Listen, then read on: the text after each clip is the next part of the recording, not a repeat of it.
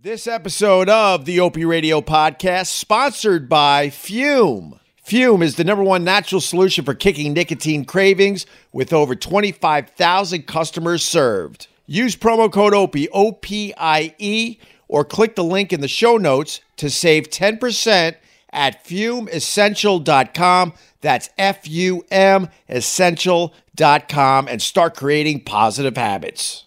Hold on, hold on. Snowy, where's Anthony? Say something funny. How long have you been doing radio? And now on, hold on, we're getting it all out of the way. I like this, Gary Krasinski. And now on with the show.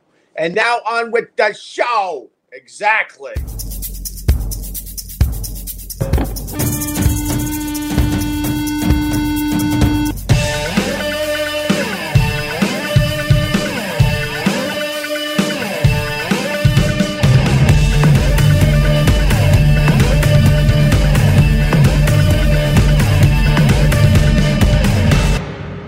I want to go to Cancun. Buttercup Facebook user says, "Of course, who wouldn't want to go to Cancun? Ted Cruz should be able to go to Cancun because his house is cold, right?" these, these stupid politicians, every single one of them. I woke up and someone just uh, tweets me first thing in the morning. I mean, I haven't even had coffee yet. I doubt this uh, guy had coffee either, and he just goes. Cuomo's worse. They, they, they both suck. You're not going to get me. If you're a politician, most likely I don't like you. But I guess uh, I guess he had to do that What whataboutism because a lot of people on the right they're uh, looking a little bad with the Ted Cruz thing. So their only defense is to yell stuff like Obama, Cuomo, Nancy Pelosi. Chuck Schumer, Rob Bartlett. What's up, brother? How are you, buddy? I haven't talked to you in. It's got to be a couple of years now, my friend. Um, yeah, pretty much. Well, welcome to the live stream. Uh, people are excited to see you, my my friend. And um, I got to tell you, I was I was just talking to Jackie the Joke Man, Uh-huh. and he has a documentary that uh, they just completed. I don't know where it's going to be shown or whatever.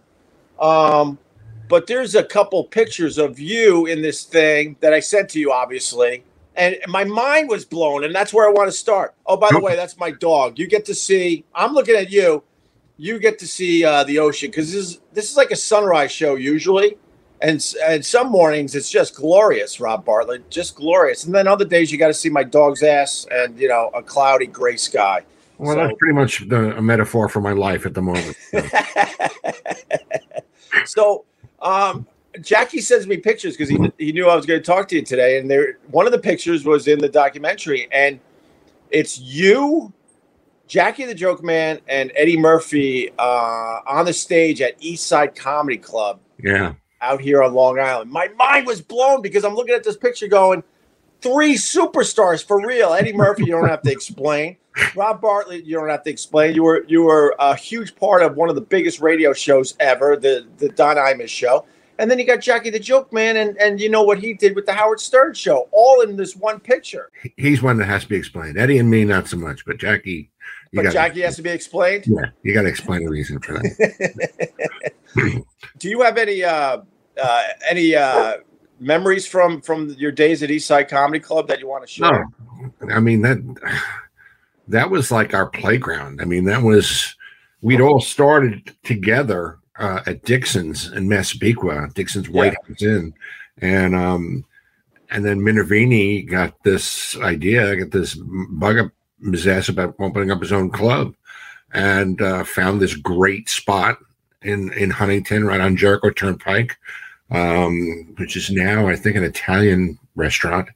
Um, but it's a great location. And Jim Myers, who was a carpenter, built the stage, Yeah. and uh, we pretty much called the shots because we were the the first ones to Yeah. do comedy on Long Island, and so and this was our our playground. So much fun. And and Eddie Murphy was uh he was only a teenager, right? Back then? He when when when he was at Dixon's, I think he was 17 because he didn't have a license yet. I used to have to drive him to uh to gigs. Oh You know, my god. I'd pick him up in Roosevelt. We would drive Right. to gigs together, and um, just just more fun. Just it was just those were the you know the the, the great salad days of the Long Island comedy movement.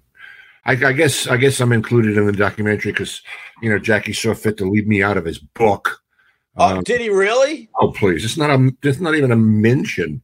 Uh, what so the hell is that about? Oh, he's going to pay for it dearly. Oh, good. I, I hope so because oh, he please. speaks fondly of you. I mean, oh yeah, he he's trying to. Uh, he's at a wedding and uh, he might pop on today. It's oh, of course, very very very casual. But did you keep in touch with Eddie Murphy over the years as he skyrocketed to the level of fame he did? Yeah, I mean, I you know I got to say I, I I was bitter as hell. Yeah. You know, which is so unusual for comedians to get bitter right. by another's great fortune. Um, it, it, the whole thing with Eddie was, um, and I was with him the entire time, pretty much when he was auditioning for SNL. Right. Um, what had happened was Bob Nelson, who was part of the identical triplets, myself, Eddie, and, and Bob Nelson, and the, the idea behind that concept was that the three of us would were were pals and we liked working with each other. We would make each other laugh. Um, and so we would do improv and stuff together. I remember one night we wanted to go out, um, and we, we decided we weren't going to go to Dixon's because we always went to Dixon's. We had a free night. We didn't have to work. We could do anything. We, we, we swore we weren't going to go to Dixon's. We tried to go bowling. We couldn't get a lane. We tried to go to movies. Couldn't get in. Of course, we wound up at Dixon's. And we just went up and did an improv, three of us together. And it worked so well that we started to do it more and more. And then it became like a little package. We would each do little sections of our own acts. Right. But we would also do these improvs and sketches and yeah. you know, stupid little things in between. Bob was doing the Merv Griffin show, and it was, I guess Merv would do a, a week or two weeks from New York City. Uh, it was at Lincoln Center, and I remember Minervini and myself and a couple of the other people from from East Side went uh, went to see him, and uh, we were hanging out in, in, the green room. And of course, his agent at the time uh, at APA came in and said, eh, "I'm sorry, kid, you're getting bumped." You know, so he, he, got the word he wasn't going on. But his agent happened to say, "Do you guys happen to know any black comics?" Because they're looking for one at SNL. Because the guy that they had hired, which was a guy by the name of Charlie Barnett, who was a street performer from Greenwich Village, who was a genius, just the most incredibly funny, raw talent. But he couldn't read a script. He was illiterate. And so they couldn't really use him. And so Eddie and I were doing the comic strip in Fort Lauderdale the very next day. We were flying out together um, to go down and do the, the, the strip in Fort Lauderdale. Was, uh, which was just a great gig, you know, because you stayed at this hellhole condo for two weeks, but you were, you know, had a pool and you're in Lauderdale and you were getting paid when when we hear about this the, the day before, Nelson turns to me and goes, "Don't you dare tell Eddie! Don't you dare tell Eddie!" of course, the first thing I do when we get into the car, when I pick him up, take, you know, drive us to the airport, I tell Eddie, and he can't wait for us to land because the minute we land, he gets on the phone to Bob Wachs and Richie Tienken at the uh, at the comic strip and says, "You guys got to get me an audition for SNL." Oh and God. they pull some strings. They get they get him on audition, and uh, they strung him along for at least a month. They kept calling him back, having him read again, and up and down and up and down. He was working in a shoe store, Roosevelt Field Mall at the time. Wow. Um, wow, that's so crazy. And he hated it. You know, of course, he hated it.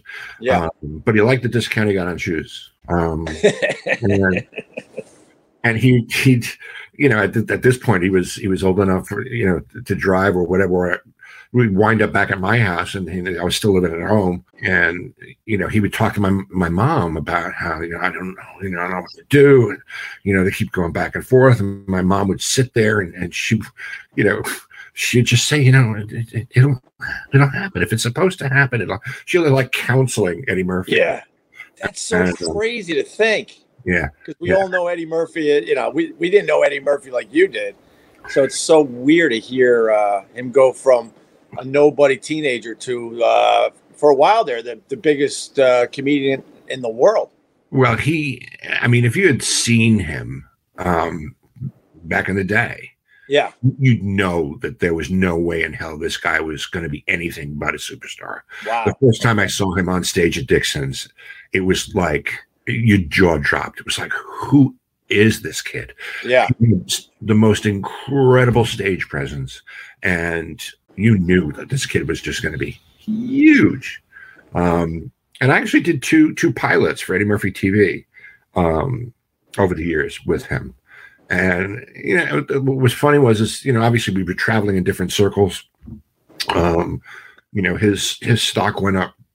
He was hanging out with, you know, these huge movie stars and yeah and and whatnot, and and and I was you know going to East Side to heckle Joey Kola. a little, little different, you know, and, a little uh, different paths, just a little bit.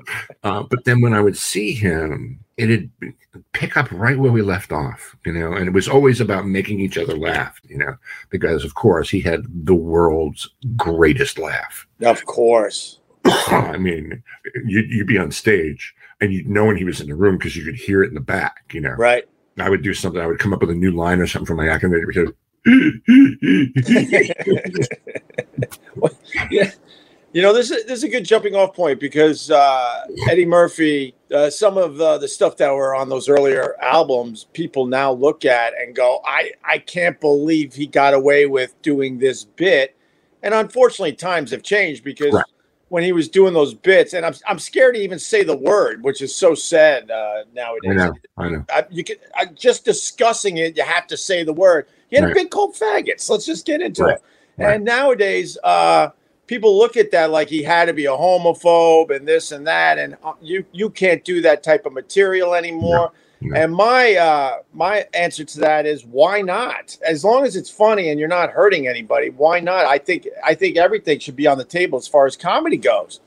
But where you've been around since God, since the golden age when they started putting brick walls up in every uh, location possible, and you've seen it dramatically change. So, what, like, what's your thoughts on that? It's sad because you know, and, and, and, George Carlin used to say, and he was on Imus a couple times, and, and yeah. one of the greatest things about being in the Imus show is I get to meet all these unbelievable people, and George Carlin, of course, was one of them. Sure. And um, he, uh, you know, I, I was, one time when we were still at FAN, and he, I was sitting in the studio, and he was on the air, and we were talking with him off air, and, and uh, he said, "Who's the guy who does the uh, the radio guy?" I said, uh, "Scott Muni." He said, "Yeah." I said, "That's me." He goes, "That's funny shit, man." I was like, "Wow."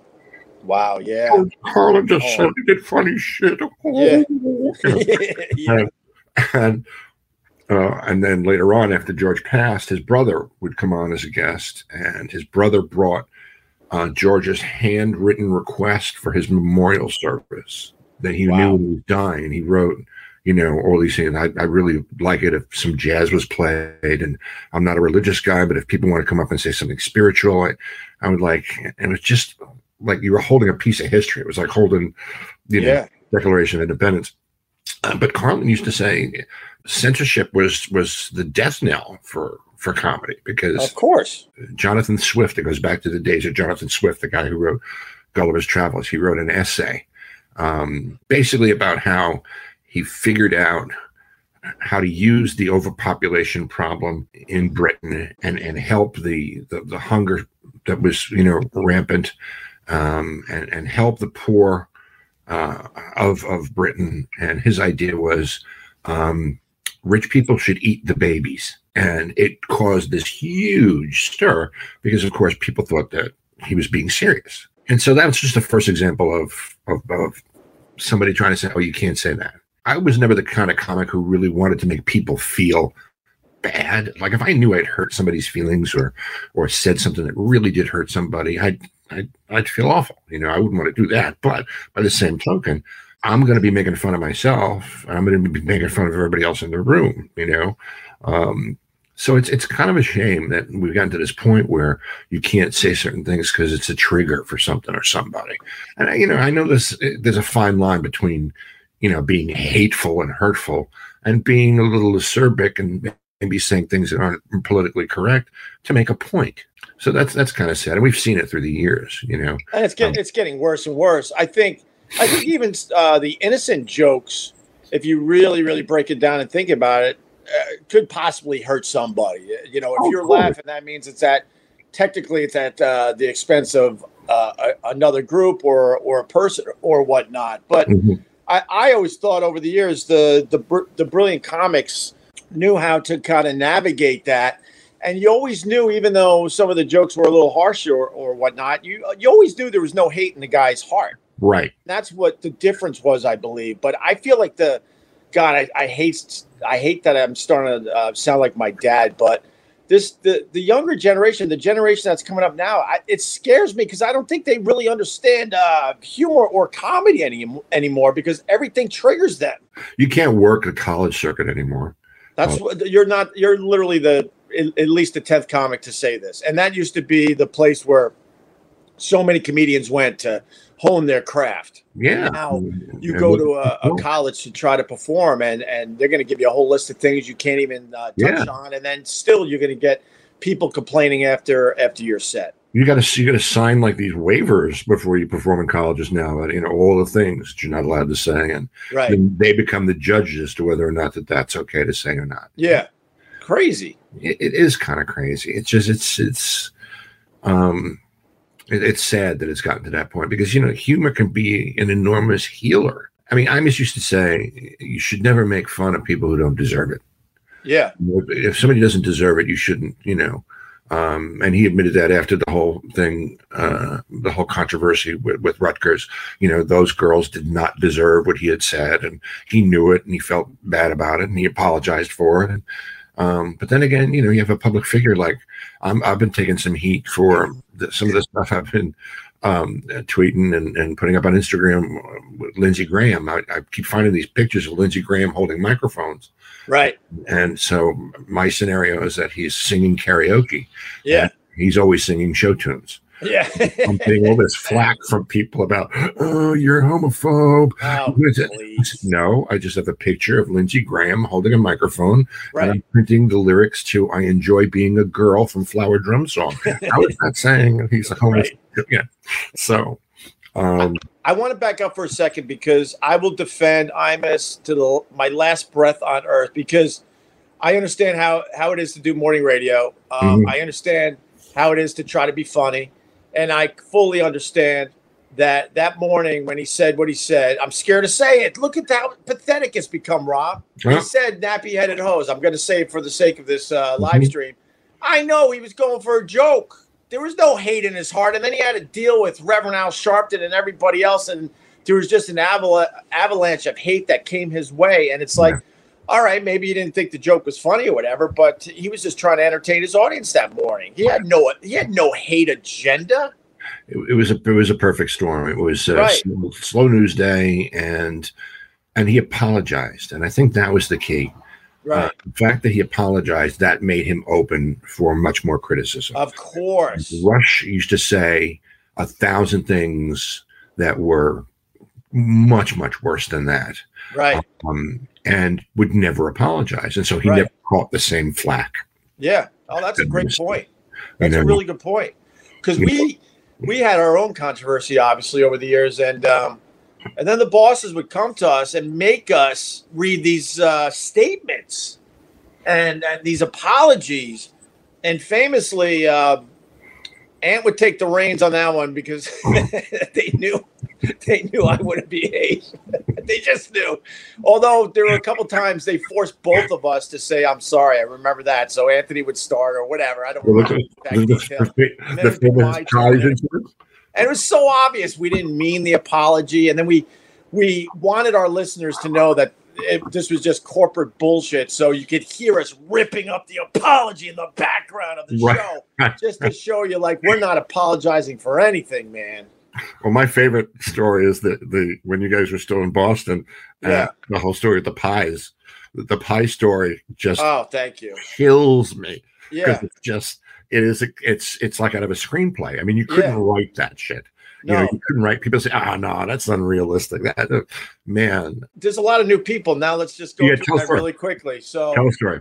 Um, me and Anthony are in Boston. We're just crushing it, man, and we we have offers all over the all over the place at this point. Everybody wants to hire us.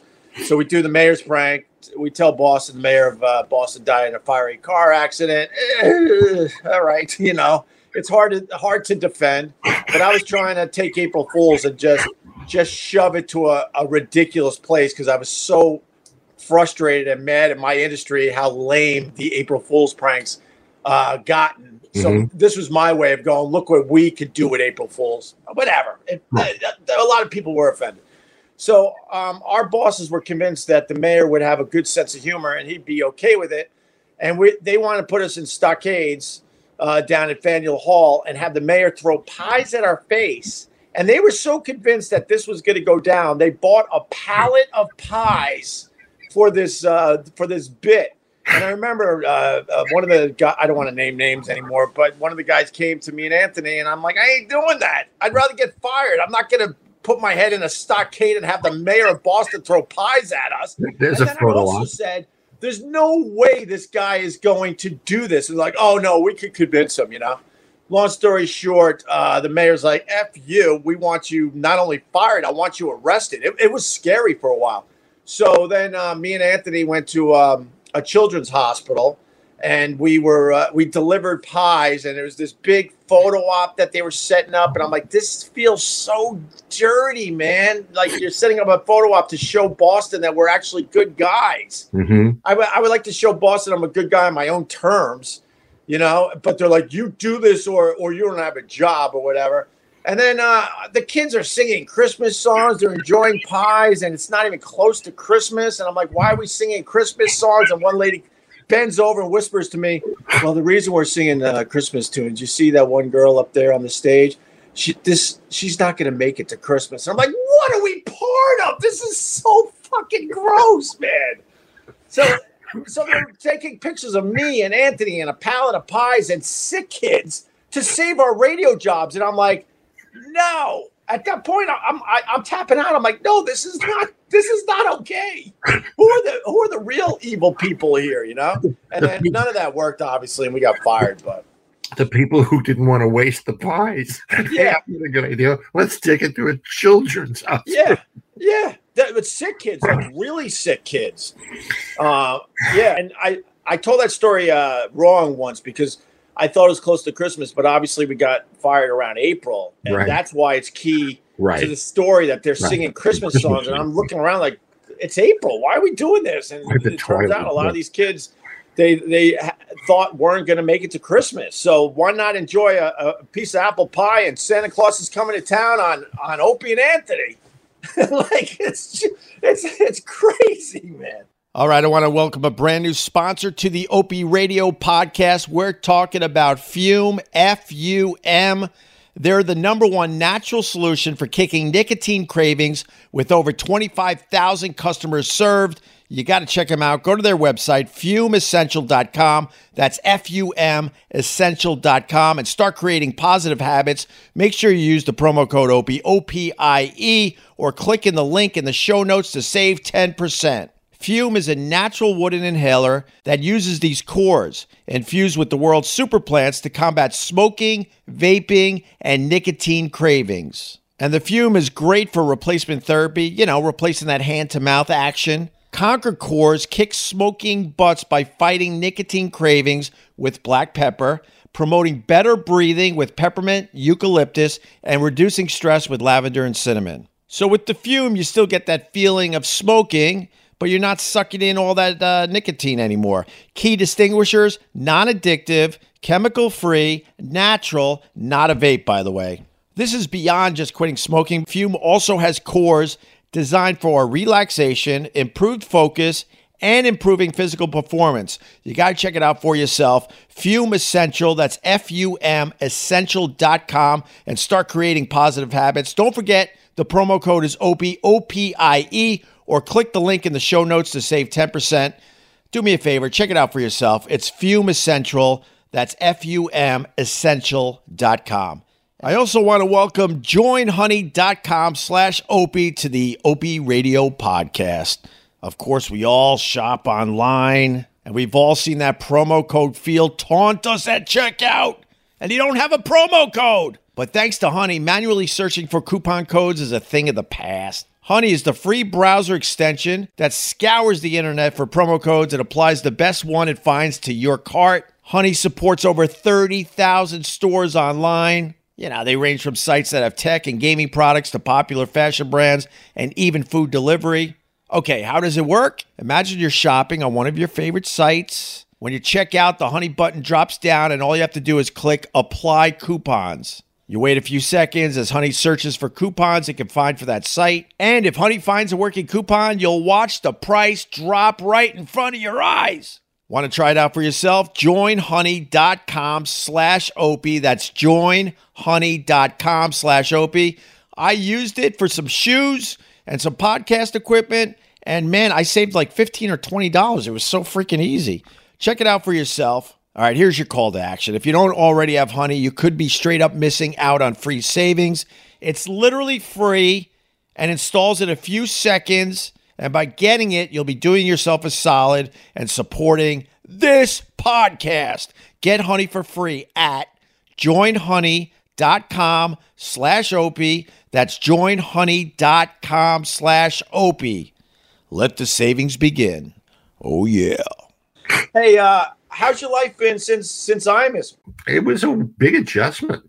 Yeah. You know, because I've been with him for 31 years. And so it was, you know, all of a sudden I was in this situation where the thing that kind of made me have the career that I had, the the springboard, the, the thing that oh, you know was the one that got me the most notoriety and opened up a million doors for me in my career, was Yeah. no longer there, and it was it was uh, it was a strange strange time trying to figure out because it, it changed the way I promoted dates. It changed it changed you know what I did you know on a daily basis, um, like not get up at four o'clock in the morning, which I still can't believe you don't have to do, but you're doing it anyway. I mean, what the fuck are you thinking?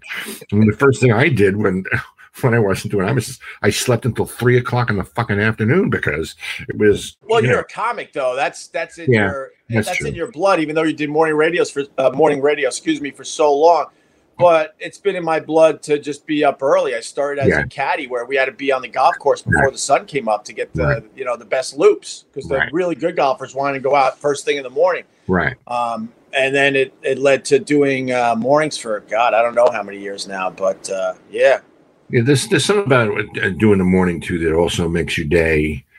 You, you get a lot more done. I'll tell you that. Um, there, Oh, I don't know about that. I walked around like a zombie after our radio show. I Oh. was I never felt rested. you're pussy. You're pussy. because I one summer I we were doing um Imus was being simulcast on MSNBC and the studios at the time were in Secaucus. Yeah. I live on Long Island and I would have to be in a makeup chair in New Jersey by five, Oh my God. four thirty or five, Yeah. um, which meant I had to leave my house on Long Island by three, three thirty, the latest. Um, because they would put me in these full, um, you know, these full, you know, full costume and makeup. I did Dr. Phil. They did the bald cap. I had a bald cap when I did Dr. Phil, which took, you know, an hour and 15 minutes to do. And I had just gotten the odd couple. Uh, Yeah, you were great on that on that, man. I, I I loved going to Broadway and seeing you in uh, the odd couple. Oh my God. You and Nathan Lane. It was fun. You guys had some chemistry, but go ahead, sorry. It was fun. No, it was, it was it was great. So, and we were rehearsing in the afternoon, and um, so I would get up at three o'clock in the morning, and I would drive to Secaucus, and I would get in my my costume makeup, and I would do the Imus show, and we would be done like at ten, and we would have like a little bit of a production meeting for the next day. I would leave Secaucus at eleven, so I could be at rehearsal for the Odd Couple at noon, and we would rehearse the Odd Couple until six and then uh, would grab a bite to eat and go around the corner for to to be in time to to start getting ready to be on stage as Herman and Sweet Charity, Christina Applegate, uh, half hours at seven thirty on Broadway, and then I would do the show and uh, get out, and uh, we get out around eleven thirty ish. Uh, 12 and I would drive back to Long Island and uh, I would shower and get into bed for an hour and 45 minutes and then get up and go back out and start the whole thing over again. And I did that for That's entire summer. That didn't kill me. Nothing will. Yeah, of course. Did I ever tell you the email Imus uh, sent me? I don't know if I did. So I think people know that me and Imus were definitely friendly. Uh, I don't I don't want to oversell it, but we kept in touch with each other over the years. And He uh, loved, he really loved you. He, and Yeah, he, he loved both you guys, but he Yeah. really had a, a, fondness for you because he knew that you were a radio student. Yeah. And you knew, you know, you knew why he was as significant as he was, why he was as important as he was. So and yeah, because because it's uh it's a lot of things that the listener doesn't understand unless Right. you study the craft. It's Right. there's all, all there's so many subtleties when you try to run a radio show and and uh, nuances and when to stop this and try to something new and when to maybe go to the phones and whatever. And sometimes uh, I I failed at it, but I think uh, I think my batting average is pretty decent. But um, I met Imus when I was in Huntington, living in Huntington, and he had a book signing. And I was so nervous, and I was the last guy online. I just wanted to finally meet him, and he freaked out when he met me. And you know how he is; he he never really let his guard down. Mhm. And we had so much fun. And then the bookstore kind of got mad because uh, the signing was over, everyone left, and he just wanted to talk to me about radio and stuff. And we just sat down at the table he was signing his books for another, God, I don't know. I, I want to say at least an hour. And they finally were like hinting, like, we want to turn the lights off and get out of here, you know? and so over the years, we, we absolutely kept in touch. I always defended him. He always spoke con- uh, fondly of me and Anthony. Uh, so whenever he was in a bit of trouble, I always wrote him to make sure he's all right. And I forgot which one. I wasn't sure if it was when when his time in uh, radio uh, was done or whatever. But I, I I wrote him a little note, you know, that was very very heartfelt. Mhm. And he writes me back. He goes, you know, back at uh, back at WNBC, uh, Howard Stern used to pick his nose and eat it. That's what he sends back after my heartfelt email about the situation he was in. I'm like, I, you know, Carl, who's no longer with us, one of my dear, dear friends. I told him that story. We laughed. We laughed all afternoon. We just kept coming back to this. He's like, wait, so he didn't write anything else? He didn't write anything else? I'm like, no, all he wrote was back at NBC. Howard Stern used to pick his nose and eat it. but that was so him. He was just always so disarming, you know. It's right. All of a sudden, I get this email back. I swear to you, it said back back in the '80s at NBC, we caught Howard Stern picking his nose and eating it. Shut the fuck up. That's all he wrote after I. That was it. That's after I spilled my guts. Spilled my guts about yeah, I lost That's the my best job. thing ever to get that. He goes, yeah, back in the '80s at NBC, we, we caught him picking his nose and eating it, and that was that was the whole email. Signed, Imus. It's perfect. There was nothing else in the email. Nothing. I'm thinking, oh, well, hang in there, kid. You'll be okay. You know, all that horseshit. Nothing. That's all he said. Back in the 80s at NBC, we caught him picking his nose and eating it. Oh, my God. We made thirty dollars doing this today, uh, Rob. So I got to give you a half. Uh, what? Dick, Dick Cox Jr. gave me twenty, and that is his real name, Dick Cox Jr. And uh, and well, Those those are those are parents who should be, you know, brought into the town square and, and put in a stockade and had pies thrown at them. for his name, Yeah, name your kid. I got I got the best one ever, and, and most of these guys they've been with me a while, so they know a lot of these stories. But when I was a caddy, I caddied for a couple. Uh, her name was Anita, his name was Richard, and their last name was K U N T Z. And and you would always mess up the pronunciation and say cunts, but it, technically it was a French name that, and it was Kuntz. So it was uh, Anita Kuntz. So you would have to say thank you, Mrs. Kuntz. But every once in a while you would mess up and you would li- you would say the word in front of these these grown-ups. But their names were Anita and Ri- uh, Richard. They called them Dick for real, but And then they, and then you get like a really shitty tip at the end of the rounding and say, "Oh, thank you, Mister Kuntz. You oh no, I would caddy for the wife a lot. you She fuck." was really sexy and she wore her skirts a little too short. And I think, Rob, she really liked the attention of the young caddies. There was a sexual energy. But then again, I had that same sexual energy with the 75 year olds because I was basically going through puberty in the middle of my my loops. I would I would have I would get boners just walking down the uh, what hole would it be? The second hole. I would just get boners as I'm caddying for old ladies because you know you know about youth, Rob. like when you get called to the board to work at a math problem. Yes, all that, that old gig. Right. That's why I wore belts to school so I could tie it down a little bit. Yeah, well, of course. I got my friend Judd Jones. He wants to join the uh, the live stream. If you want to continue with us? I would love to have you. For Yeah, sure. minutes. Uh, I, I, usually end around eight because I got to get the kids to school. They do that uh, online learning, man. You okay. wouldn't you wouldn't believe how how big my kids are now. It's I know. I, I, probably wouldn't. I I mean, it's crazy. My my son is going to be eleven in a couple months, and my daughter's eight. Holy shit! Isn't that crazy? Oh my god! I remember when they were born. You were one of the one of the people that absolutely reached out to me and were always asking about my wife and my kids. You're you're that type of guy, Rob. Well, it's just it's you know it's we you know we're kind of joined at the hip. I can't you know when when I first got the chance to phone into you guys. Yeah, I, I was more excited than you know when I met Rick Nielsen and he pulled me on stage to do Dream Police with Cheap Trick. Um, right. Because uh, I've been fans of you guys for so long. Yeah. I would listen to you in the car on the way when you were doing afternoons at NEW. I would I would listen to you guys in the car on the way to the theater.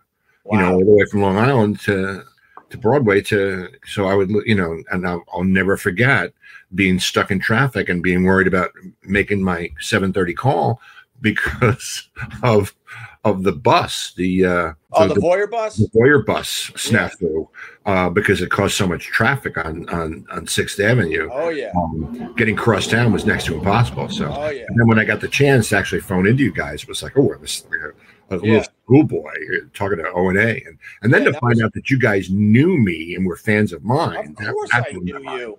You're Long Island comic, man. I know a lot of the Long Island comics, and and and then you're in my industry, radio too. So that was the time Rudy Giuliani called us stupid at a press conference because of the Voyeur bus. They really, uh, we shut down traffic in Manhattan, and, yeah. and uh, they had they had what was it Sixth Avenue? I think it might have been Sixth Avenue was shut down for Clinton's motorcade, and we were right. we were fucking with Clinton's motorcade. We probably should have got fired for that one. and they were like, they thought we were some kind of threat using naked girls in a Voyeur bus. It's like we're just stupid idiots on the radio trying to build an audience. Terrorists. All right, let me get Judd Jones on. He's been waiting a bit. He's a oh, he's a very funny comic. Oh, you got a connection. So Judd Jones, so you know before I throw him on, he uh, was Vic Henley's neighbor uh, Vic Henley uh, took Judd Jones under his wing when he moved to New York to to follow his uh, you know his stand up comedy dream, and they were really really close. And now me and Judd are close. Uh, now that I guess because Vic Henley's gone, now me and Judd are close. no, just kidding. We were friends. There you go. That. Thanks, thanks, Vic. You really helped to put yeah. together. What the fuck? Why would Vic tap out like this uh, on us. It's unbelievable, Rob. I know you knew him well. He used to talk about you fondly at those poker games. Well, let me get Judd on, and we can talk about Vic and some other things. Okay, Judd, What's going on, fellas? Wait, I remember you from the memorial. That's right, Rob. Good to see you again. But let me let me say this, Rob. You were talking about Lindsey Graham. One of the things, and this is totally stupid, but it always gets a laugh, and it makes me laugh. Anytime, no matter who's in the room, if Lindsey Graham comes on television, I just automatically say, Hi, everybody, it's me, Lindsey Graham, South Carolina's most eligible bachelor. every time, every time, and it, it, makes it makes me laugh. I just love doing that, so I can appreciate the uh, the joke. Doesn't yeah. he understand that it's it's okay in 2021? Like, what what is he doing? What boy? What I mean, worried yeah. about? I, that's that's a weird thing. Yeah. Yeah. I, I, used to do him on Imus. He was one of my characters on Imus, and mm. I, I, would you know, do, do the whole thing. Uh, um, I'm, I'm engaged. my fiance lives in Canada, and um, and my houseboy Carlos, he uh, just yeah, and uh, it made me so angry. I just wanted to go right home and bite my pillow. Amazing. hey, uh, Rob, you got a good Vic Henley story? Vic was um, he was one of the hardest losses of of my life. I mean, he was just one of those guys who, the minute you met him, you felt like you knew him your entire life. He was just that kind of a person. He had that something, whatever it was. Yeah, he, he was just one of these amazing people. And I worked with him in Columbus, Georgia, uh, for the first time some little shithole um, club that was uh, in a in a motel um, that the, the roof was leaking, and so and it rained all week. the window. So there was always this puddle right next to the air conditioner um, and the bed where I was staying. Um, Nick was the the local who was, uh, I guess he was emceeing, and another comic, Steve Smith, uh, was the middle act. I was working in Alabama um, the following week, and I don't know. He offered to drive me to the to Birmingham from where we were in Columbus, um, and we're going to stay overnight at his mother's house because he's from Oxford, uh, Oxford, Alabama, which is just outside of Birmingham, and he and this guy Steve Smith, who is this this black comic, funny, funny, funny guy, who had the most amazing head of hair I've ever seen in my life. It was magnificent. It was this full on Jheri curled, processed head of hair, and literally he'd walk on stage and it would glisten and your mouth would drop. It was like this guy's got hair, you know. And he'd do this whole thing in his act about you know putting squalene in his hair you know, this doesn't come easy. This is this takes two tubes of squalene to get to this point. We we drive, you know, during the night after the last show on Sunday, and and we get to his mom's house. She's on a cruise or something. He has the house all to himself, and um, you know, we get a couple of beers, and we're talking, we just eating Taco Bell, whatever the fuck we were doing, and it's time to go to bed. And so he had all these guest rooms, and and, and uh, Steve Smith goes goes to bed, and um, you know, and she said, I'm about ready to, to go into my room to go to bed. And, and, and Vic says, this is, Robbie, I don't know what I'm going to do. How am I going to explain to my mama how there's all this squalene on her pillar cases? he was so nervous about Smith squalene getting all So we fast forward to um, gig we did in Columbus, Ohio I would do improv with the local guys after the show. We would stay on stage, and whoever wanted in the audience wanted to stay, and they could sell a few more drinks after the late show. We would just do improv. We do freeze tag and all that kind of stuff. And it became this thing that whenever Rob came to town, you would do improv on stage with him. And so Vic was with me on the road, and I had done it with Vic at the Punchline in Atlanta a few times, and so he was into it. He knew how to do it, and so we do this improv thing. And this was a hotel where they used to put up um, pilots and flight attendants, you know, when they had layovers so the audiences were almost always these airline people. And so we did this whole thing, and then we did this whole show, uh, headline, and then we do the improv, and then we do this improv thing, and we'll, for whatever reason, we start doing my girl. Dun, dun, dun, dun, I got sunshine. We're doing all the moves and whatever. I guess you say what could make me feel this way. I'm a Negro, Negro. um, and there was this table of of of black guys who fell out. They just went crazy. They thought it was the funniest thing. Them their days, they were like falling all over themselves. And, and so we we turn to you know the, the show's over. Everybody's patting right in the back. We're standing in the lobby, and uh, this this African American flight attendant woman comes over and says, "You you uh, Miss Lee were very very very funny." And you, she points to Vic. You you you. I really enjoyed you a lot, and um, and you, when she points to me, are are the biggest racist I've ever seen in my entire life. I was appalled at your, I was just appalled at, at your material, and you're just a racist, and and and and just how do you get away with what you say, and la la la la la. And Vic, of course, going, no, no, no, no, you don't understand. He's he's the least racist guy. He worked with Eddie Murphy. He's the least racist guy I've ever met in my life. I swear to God, he's and black people love this guy. Some of his best friends are black. I mean, just going this whole and she's her parting shot, and we're in the elevator like she's she's like chasing us into the elevator and, and Vic and I get into the elevator and he's trying to explain to her uh, he's he's not racist please please ma'am just understand he's not a racist I stand up for him he's not a racist and she says you know it's motherfuckers like you that perpetuates the myth oh. and Vic looks at me and I look at him we start laughing we go to our separate rooms and the phone rings. I pick up the phone and it's Vicar. Just a great moment. There was never a, a dull moment with Vic Henley. He, he, always made it so much fun to hang out uh, with his music knowledge, his storytelling, his unbelievable sense of humor. That guy enjoyed every moment of his life. I mean, And we can was- all learn from Vic Henley because it's all about trying to live in the moment. And I look at some of the guys, and man, two of my dearest friends that uh, died recently, both uh, way too young, both understood how to live in the moment and just Yeah. take every day and just just live it to the fullest, man. And that was Yeah. Vic Henley and of course uh, Carl. Uh, He, uh, he um he was very very very special he i was on the phone with him he's obviously been enjoying a couple of cocktails yeah, and, um and he, he he's just going on and on we're making each other laugh and he hated the quarantine hated it Yeah. oh, yeah. I know.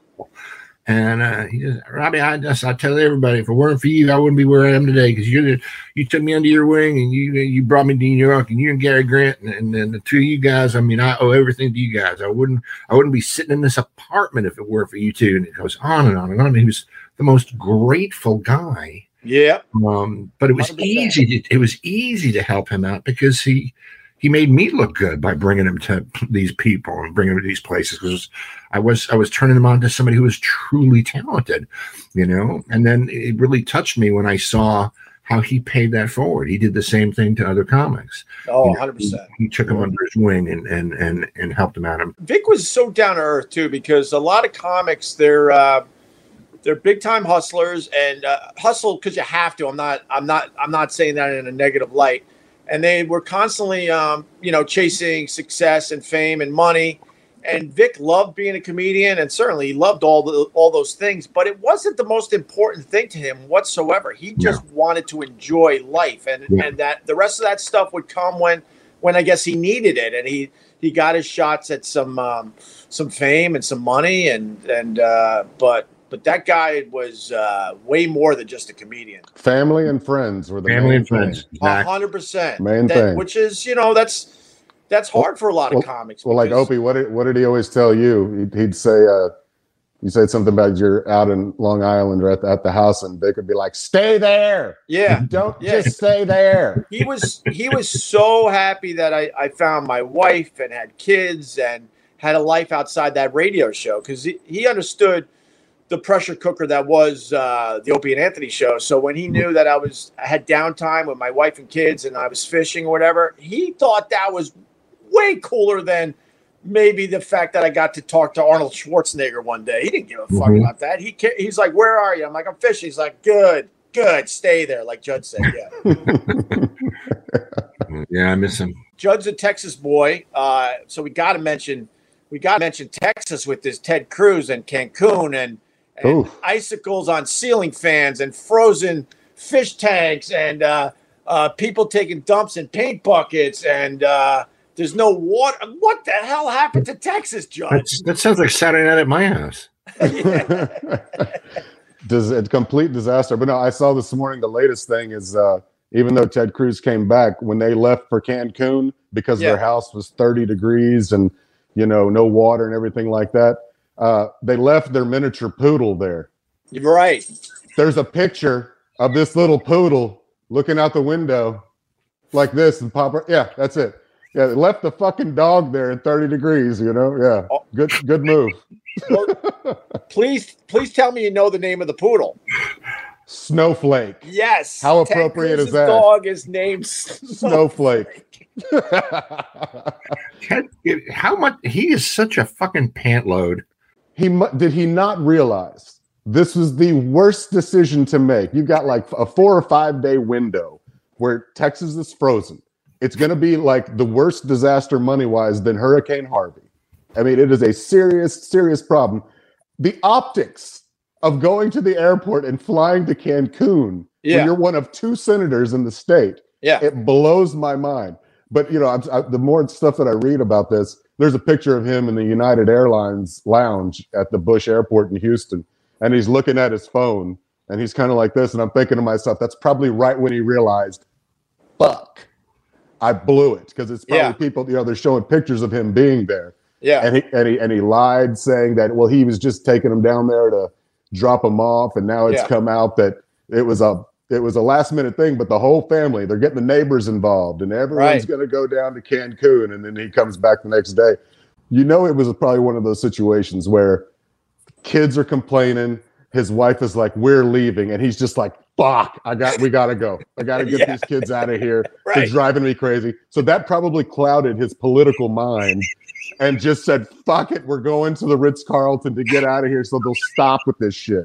You know, I think that's you, I, I think you might be onto something. I think he was caught behind, between a, a rock and a hard place with this. He's got the family. Got, we don't have to deal with this. It's crap. cold, 30 Daddy. Oh, house. fuck. You're a senator. Get us on a Right, right.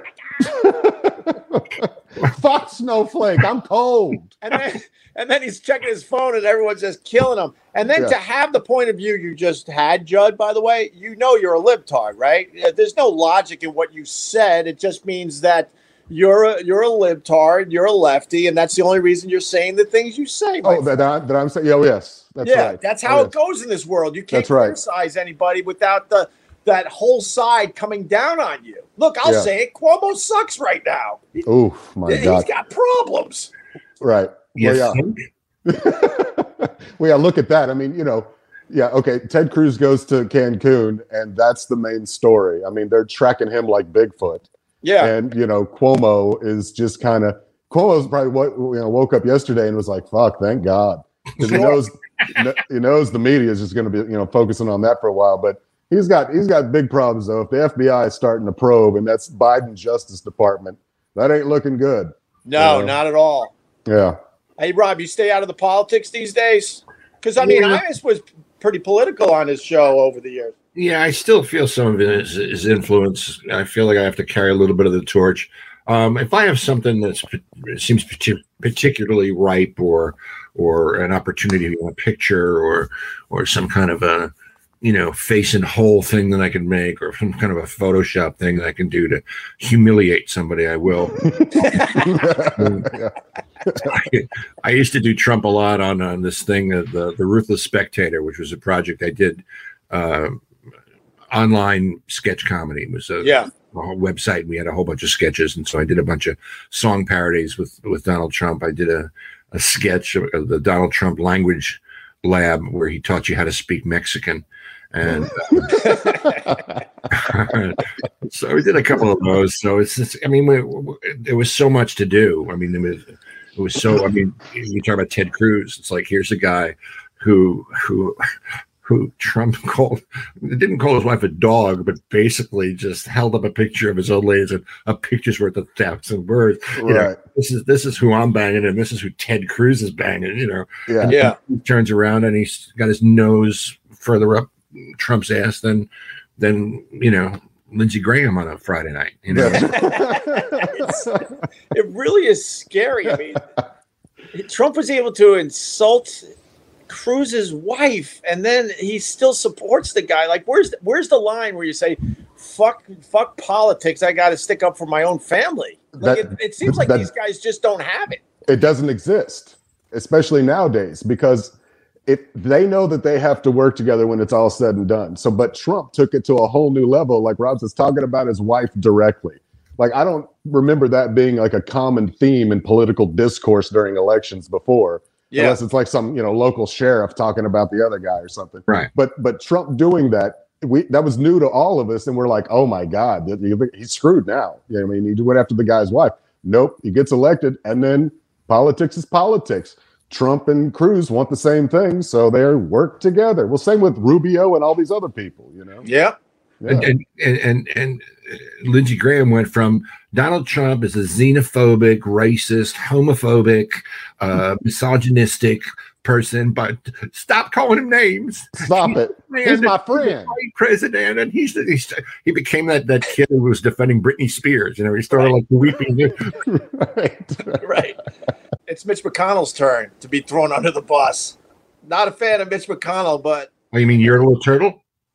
Yeah, the turtle. He came out against Trump, and now Trump basically wants to ruin him. I mean, Mitch McConnell, you know, supported Trump the entire four years he was in office. We're not going to say, uh, I'm not going to go right out and say that Donald Trump is a douchebag, but I will just say that uh, moving forward, uh, I'll do whatever I can to piss all over this motherfucker because he uh, he fucked me over a few times. And uh, it's just the, the, the top of the line. That's what I'm going to do. I'm gonna fuck him over as much as I humanly can do. We, we shouldn't we shouldn't convict him. We shouldn't convict him, but I'm gonna fuck him over like Right. But yeah, he had a he had a real problem with any word that had a P in it because it would be like a plural, plural, plural. It was that was a re- pluh. It was a tough thing to, for him to do. Shook his whole upper torso. Plural. Yeah. Oh my god. How is he alive? You you see him in uh, talking to the press, and it looks like parts of his body are about to literally fall off him in the middle of speaking. Well, I guess Texas is going to be all right, though, right? No, this one's going to last a while, right, Judd Jones? Well, I'm I'm curious with well, first of all, all the pipes freeze, and so you get lines, uh, water pipes breaking now. Well, when they start to defrost, that's when they break even more. Right. So so you've got all of that that's going to go on for a long time. It's just flat out not winterizing. There were, Right. There's been three of these storms in the last 32 years, and and after the previous two, there was recommendations that well you got to winterize this or this is going to happen again. Well, it's a co- it's a cost and effect thing. I mean that's what it comes down to. They're gonna if they winterize everything like it would be in the Northeast, prices are going to skyrocket because the Yeah. you know generator of the companies aren't going to you know absorb that cost. So it's kind of like when when Rick Perry said, uh, you know, Texans are willing to freeze, uh, you know, in order to not have, uh, or I forget what the exact quote is. They're willing to deal with this instead of going to green energy or whatever he said. Well, I kind of, I kind of with him on that. Texans would rather deal with this for a short term than Yeah. have their utility bill double. I mean, that's really what it comes down to. So it's going to happen again. I think you're I think you're describing politics in general and why I despise pretty much all of them. Yeah. Uh, they know it's it's too hard to fi- fix and too costly, so they just when they're in office, they just hope you don't have one of these major winter storms while on their on their watch, and Right. that it'll be someone else's fucking problem after their time is done in the limelight. That's why I don't like these guys at all. They, Yeah. Of course, they should have fixed the the power grid in Texas a long time ago. Yeah. Oh, by the way, because we got to be balanced here, you know, we I said, how is uh, Mitch McConnell alive? Quickly, I mean, these guys don't miss a beat. Chris off to Facebook. How is Nadler alive? Can you imagine his dumps? I mean, Nadler. guy's not wrong. I mean, you know, Nadler's had some some uh, almost fainting issues. Uh, Well, shit, he's the picture of fitness compared to what he used to be. Yeah. Oh my God. Yeah. I used to see him on the Acela when we had to go down to uh, XM Studios back in the day. He was always on that train. He was huge. He Oh, was man. massive, man. Yeah. Jed, it's not green energy. It's Oh. Jewish space lasers. I'm sorry, Lindsay. I apologize. I apologize. Get your facts straight. You're just No, we had a spewing bullshit. Guy. Hey, don't don't don't, don't tell to me about spewing. Yeah. I'm the king. Yeah. Very nice. you know, I, I, I the other night, um, I, I was at a disco and um, I, I looked over and I saw this one guy at the bar kissing another guy, and I looked over and there was another guy with his hand down another guy's pants, and and and then the bartender was was, was had dropped trow, and another guy came over and stood behind him. And I turned to the guy I was dancing with. I said, "I think we better get out of here."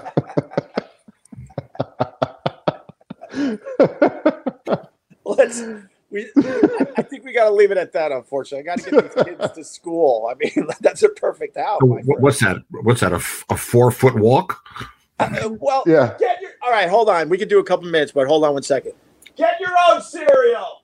all right, we're good for another five minutes. Take your kids to school. This should should be winter break. Shouldn't they be off? Uh, I think they've been off for a year. I, I don't know what they're teaching them online. It's a little crazy.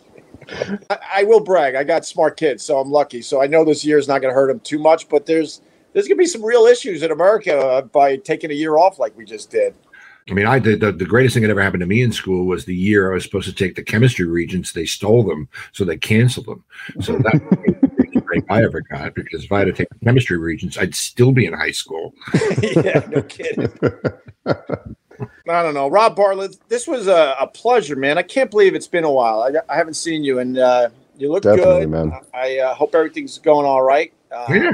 got to get you back on a stage. Got to get uh, Judd back on a stage. Yeah. the world needs uh, the comedians, my friends. Yeah, no, it's true. So I'm still still trying to bang out something on the, you know, the Rob Bartlett Radio Comedy Hour, uh, which is never an hour long, and that's the joke. I, Right, right. I get I get people sending me, you know, man, that that podcast was only 47 minutes. Yeah. Oh, It's it's, it's called irony. Look into it. look it up.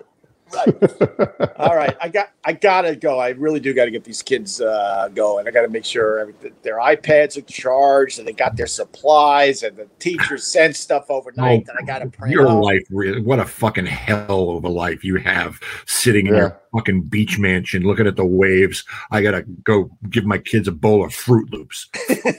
Fuck Yeah. you. Fuck you. Next thing you know, he's going to go to Cancun. Fuck Yeah. You know? Jesus. Yeah. Bravo, my friends Rob Bartlett and Judd Jones. Thank you guys. All right, boys. Good Pleasure. talking with y'all. Take care. Give my care. love, give my love to Linz. I will. We got. Oh, she broke her shoulder, Rob. Man, I told you, you gotta stop hitting your wife. Yeah.